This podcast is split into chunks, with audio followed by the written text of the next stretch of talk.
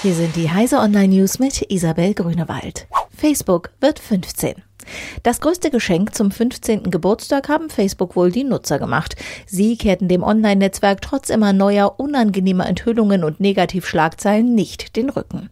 Die Zahl der mindestens einmal im Monat aktiven Mitglieder ist im vergangenen Quartal um rund 50 Millionen auf 2,32 Milliarden angewachsen.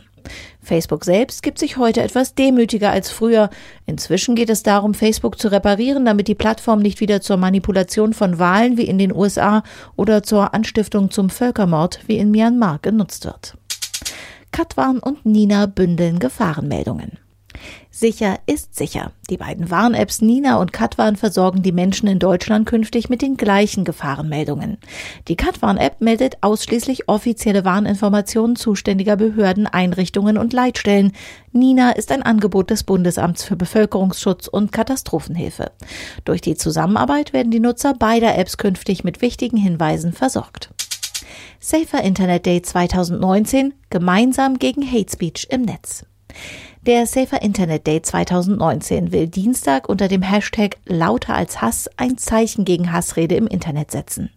In einer Forsa-Studie 2018 gaben 78 Prozent der Internetnutzer an, bereits mit Hasskommentaren im Netz konfrontiert worden zu sein. Das bedeutet einen Anstieg um 11 Prozent im Vergleich zu 2017. Darum stellen die Organisatoren des Safer Internet Day am Dienstag in Düsseldorf eine neue Videoreihe vor, in der YouTuber zeigen, warum sie sich von Hatern nicht einschüchtern lassen und Tipps zum Umgang mit Hate Speech geben. Deutsche Post stoppt Paketkästen für Privathäuser.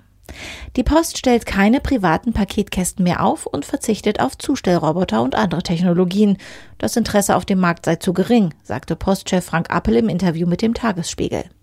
Der Begleitroboter namens Postbot funktioniere zwar technisch gut, sagte Appel, aber diese Geräte seien heute noch zu teuer.